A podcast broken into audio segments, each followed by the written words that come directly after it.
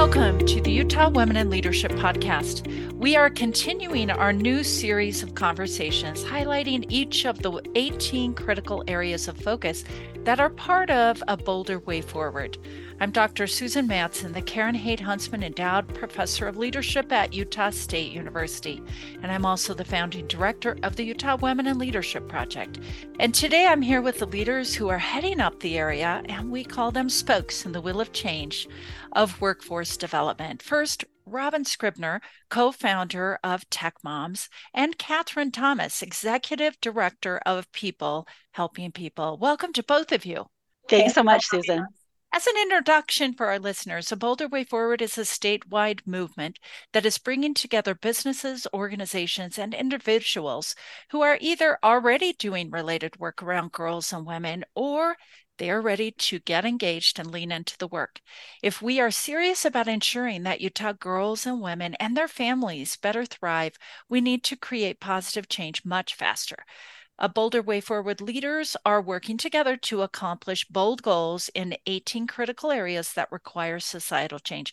And one of these is workforce development. Let me jump right into the questions with my two guests today. Robbyn, thanks so much for joining.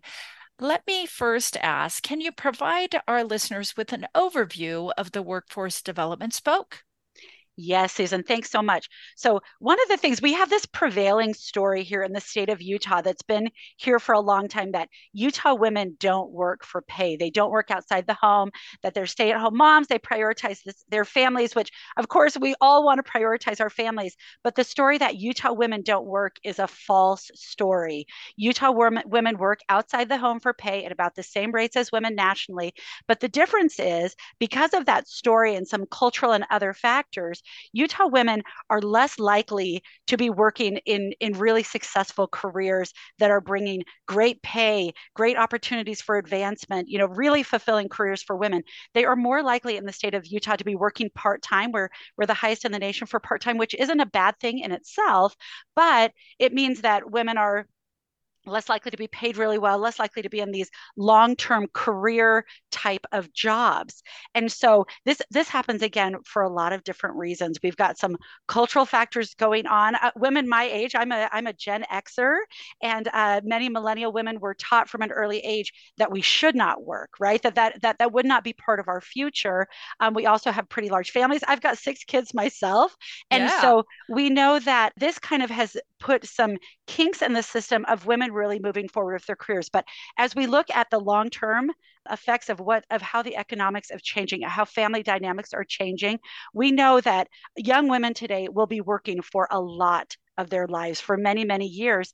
And so it's so important for us to support women in their workforce development, their participation, and help them really have great jobs and great careers while also you know prioritizing their families and other things like that. So um, that is the goal of this workforce development spoke. We want to clear pathways and remove barriers for utah women so that they can find sustainable and significant ways to participate in the workforce and have great jobs and provide for their families. So that's what we're doing here with this workforce development spoke Thank you so much. And as you said, there are so many different changing dynamics and uh, demographics in the state. And, and oftentimes through the years, people say, well, if women want to work, well, that's not a choice for so many families. And many women want to work, right? And careers are important. Kathryn, what are the bold goals your spoke will be working towards for 2026 and 2030? So, Robbyn and I have spent a substantial amount of time trying to come up with goals that we feel will be all encompassing of the challenges that she explained with women here in the state of Utah.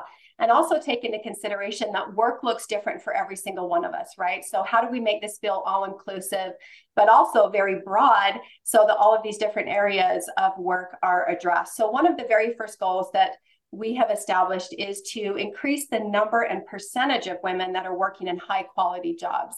And that means that we need to identify what those top 20 industries, we're going to start with 20. We know that there's probably several more, but I think that's a, a, a, fair amount to tackle over the coming years. But to identify the top 20 industries that we feel really have the most room for growth with women specifically and to boost their participation. So that's one of our very first goals is to identify those top 20 companies and increase women's participation and opportunities within those industries. The next one talks about, we've kind of broken this into a couple different categories, but to increase opportunities um, for quality jobs and career success for women who want to work in a non traditional way. Because again, work looks different for all of us. Whether it's a matter of working part time, seeking out full time opportunities, management, leadership, you know, career mindset, just until everything's a little bit different.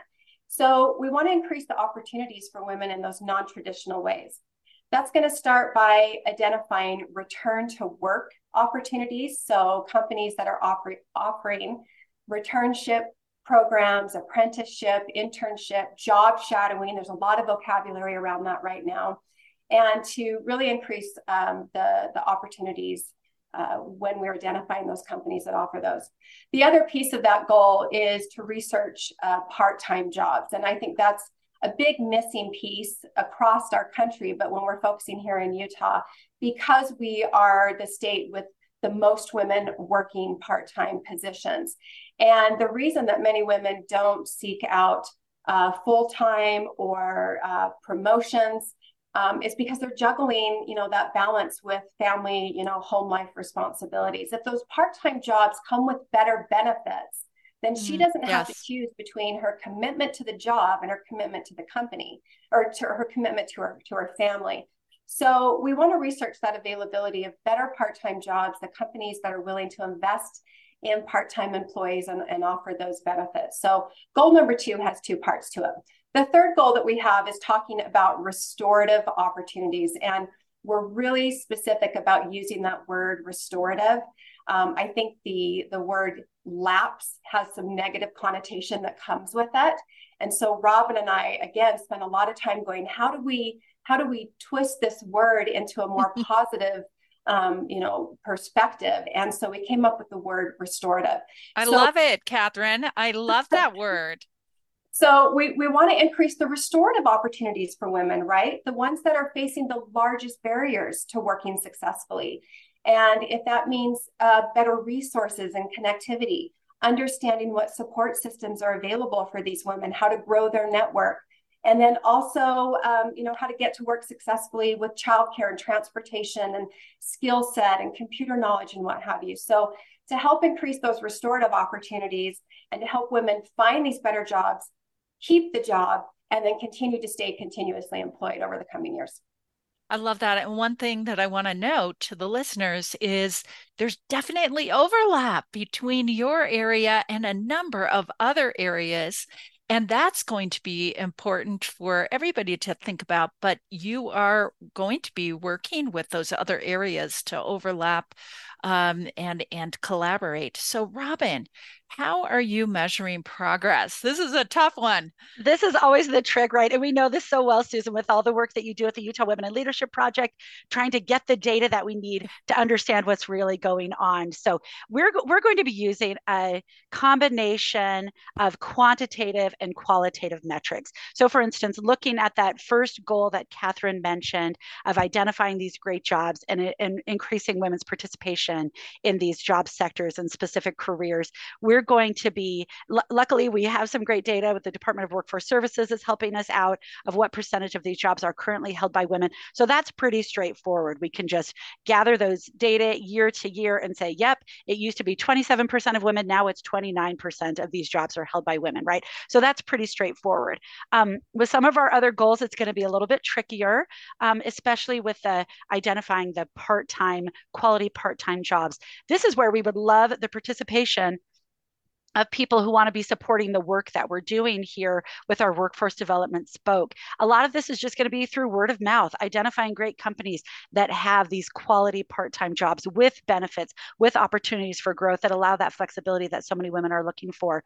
In terms of, of counting the returnships, we're just going to re- be relying on the, the fact that companies are that are creating these types of opportunities will um, let us know. And, and we hope to get to 15. And we actually, I mean, our goal is to have 15 companies doing this by 2026. I would love for 100 companies to be doing it by 2026. I hope that we far outperform as a state these uh, modest goals that we've set for ourselves and, and turn them into much bolder goals. I love that. Um, in terms of the third goal that Kathryn mentioned, we are going to be utilizing data that already exists and tracking that we're already doing through our organizations. Kathryn works with hundreds of women at People Helping People. I work with hundreds of women at uh, Tech Moms.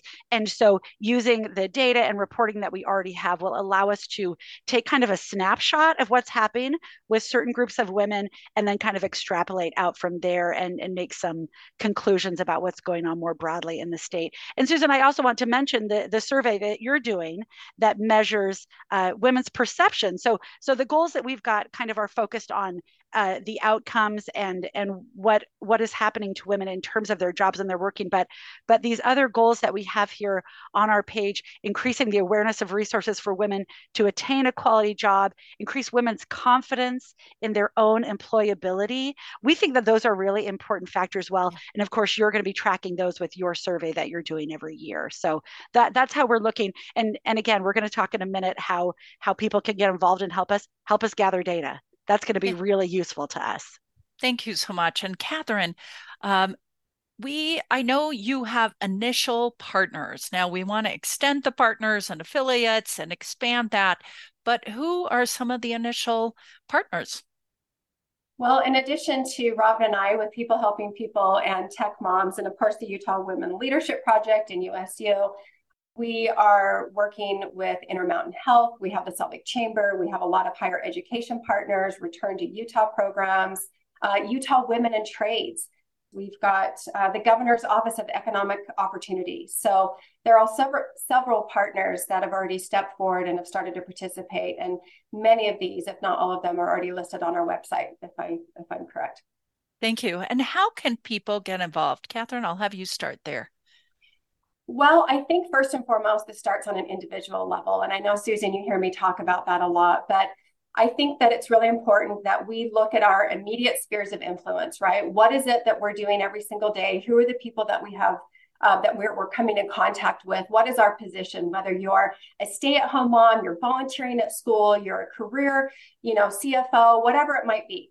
But we look at our immediate spheres of influence and figure out how we, on an individual level, can lift the people up around us? How can we help them grow their network, become mentors, make those introductions and those professional connections? So that's a huge piece for women. We're really dependent on each other just as social creatures by nature to you know depend on one another and to learn from each other's examples so that's the first thing um, as a workforce development group robbyn and i have set up quarterly uh, webinars that people can jump into and hear about our progress and other ways to get involved We've established working groups. So, with those specific goals that we've talked about, we've broken those into working groups. I think we've got five or six right now that are being led by some amazing individuals in our community to help gather the data and to spread the word. So, if you've got a little extra time and you'd like to participate in a working group, the other thing I'll quickly add is with your employer, where are you working right now? What can you do to champion women in the workplace?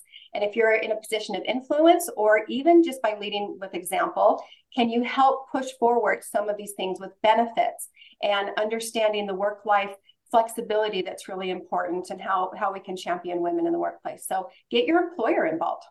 I love it. Robbyn, any other thoughts on that? And then any final thoughts as we wrap up? Well, I think Kathryn pretty much covered it in terms of ways that people can get involved. But but I just want to want everybody who's listening to think about the women in your lives and the ways that they are working, and if there are things that you can do as an individual to help support them, and also you know look look inward and say, are there things that I could be doing? Is there something more that I want out of my career? And are there ways that I can get involved to help that grow? Because as we succeed as women individually, and as we move forward, we are helping our companies, our neighborhoods, our communities communities and and then everybody grows we're lifting each other as we rise ourselves thank you so much and kathryn any final thoughts I think just piggybacking a little bit more off that with Robbyn, that there's a reason there's 18 spokes. There's a reason there's a lot of moving parts to this, and there's so much overlap, whether it's workforce development or home life balance. I mean, there's so many moving parts to this that it's going to take to move that needle. And for us as women, to collectively look at this as a must need. We have to make these changes and to quit being competitive with each other and to be complementary so that we can lift this up and to do everything that we can to collaborate. Yeah, the goal, of course, of the, a Bolder Way Forward is to create an environment where more girls and women in Utah can thrive and also their families and workforce development is a critical piece of that.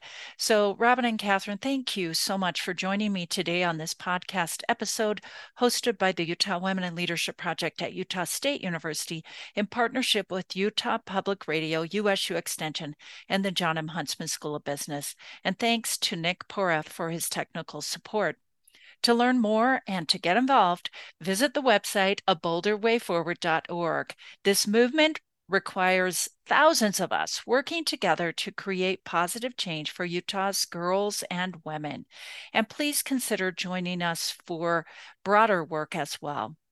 In addition, learn more about the Utah Women and Leadership Project at utwomen.org. Thank you.